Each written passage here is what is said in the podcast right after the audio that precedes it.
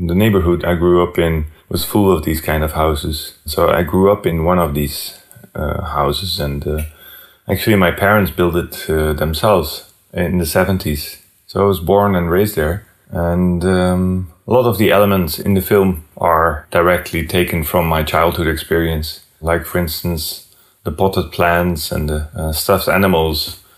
We had those in our house. Uh, my mom would take care of all the potted plants, while my dad uh, would take care of uh, filling our house with birds and weasels and all kinds of animals. Which is kind of an interesting separation between, you know, my mom taking care of the living and my dad uh, taking care of the dead, in a way. I guess this film is, is about that too, about this separation between the inside and the outside.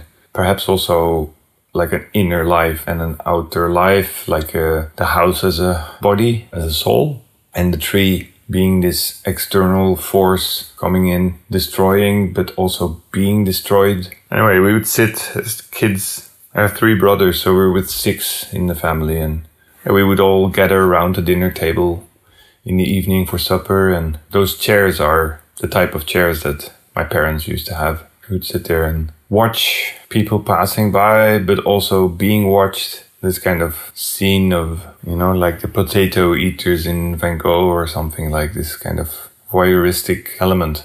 There's something theatrical about the whole thing, and then at the same time it also has a quality of a panopticon. Anyway, sitting there with my family, eating potatoes and green beans and roasted chicken, while the falcons were looking down on us. And I used to have a, a tamed crow when I was around ten.